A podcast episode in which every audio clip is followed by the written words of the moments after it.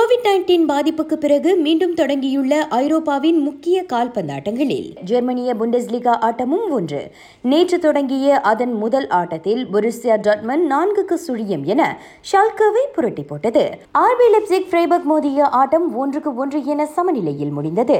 இன்று நள்ளிரவு பன்னிரண்டு மணிக்கு பயன் மியூனிக் யூனியன் பெர்லின் மோதும் ஆட்டத்தின் நேரடி ஒளிபரப்பை ஆஸ்ட்ரோ ஃபாக்ஸ் ஸ்பாட்ஸ் இரண்டு அலைவரிசை எண்ணூற்று முப்பத்து ஆறு மற்றும் எண்ணூற்று பதினாறு ஹெச்டியில் காணலாம் வருகின்ற ஆட்டக்காரர்களை மாற்றிக்கொள்ளும் தவணையின் போது தனது ஐந்து வீரர்களை விற்று அதன் வாயிலாக சுமார் தொண்ணூறு மில்லியன் பவுண்டை திரட்ட உள்ளதாம் செல்சி. அந்த ஐந்து வீரர்களின் பட்டியலில் மார்க்கஸ் எலன்சோ திமுவே பகாயோகோ மிச்சி பத்சியுஷி ஆகியோரின் பெயர்கள் இருப்பதாக நம்பப்படுகின்றது.